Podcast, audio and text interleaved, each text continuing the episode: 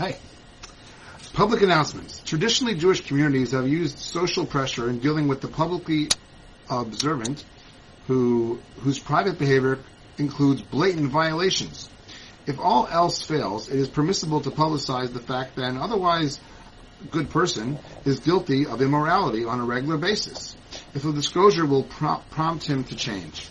Similarly, rabbinic courts have the authority to post signs informing the public of someone's refusal to comply with the court ruling. Social pressure is often the only means through which rabbinical courts can enforce their decisions. Evil epitomized. The Talmud states four groups will never be allowed to stand in the presence of the divine presence.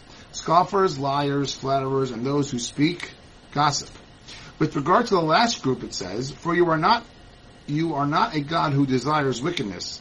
No evil sojourns with you. The wickedness referred to here is that of Lashon Hara. As the psalmist goes on to say, for in their mouth there is no sincerity, their inner thought is treacherous. The habitual speaker of Lashon Hara is called evil, as the stage, as the sages state.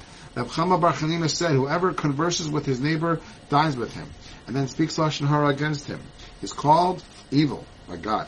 Whatever words a person utters on this world are recorded above in the midrash we find. Let not your mouth bring guilt on your flesh. How is this? When the mouth speaks lashon hara, it sins against the body by bringing punishment upon it. And do not tell the emissary that it was an error. Do not say, "I will go and speak lashon hara," and no one but the listener will know of it. Says the Holy One, blessed is He. Know that I will send an angel who will stand next to you and record every word that you speak against your fellow.